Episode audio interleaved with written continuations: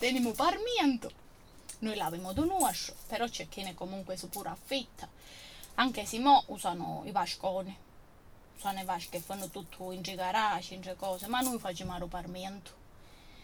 E in parmiento portiamo l'uva dopo che l'abbiamo ricotta, dopo che l'abbiamo tagliata bella bella e immaginiamo, immaginiamo teniamo una cosa elettrica,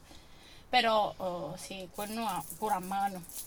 facciamo come una volta ovviamente che ne mettiamo stivali e andiamo in cia, e ciampiamo l'uva, no? Troppo esagerato. E, e niente, poi um, mettiamo rotto qualche volta che l'abbiamo macinata e, e stringiamo, stringiamo, dobbiamo stringere perché andano a uscire bello bello il succo de, dell'uva e poi a stare a fermentare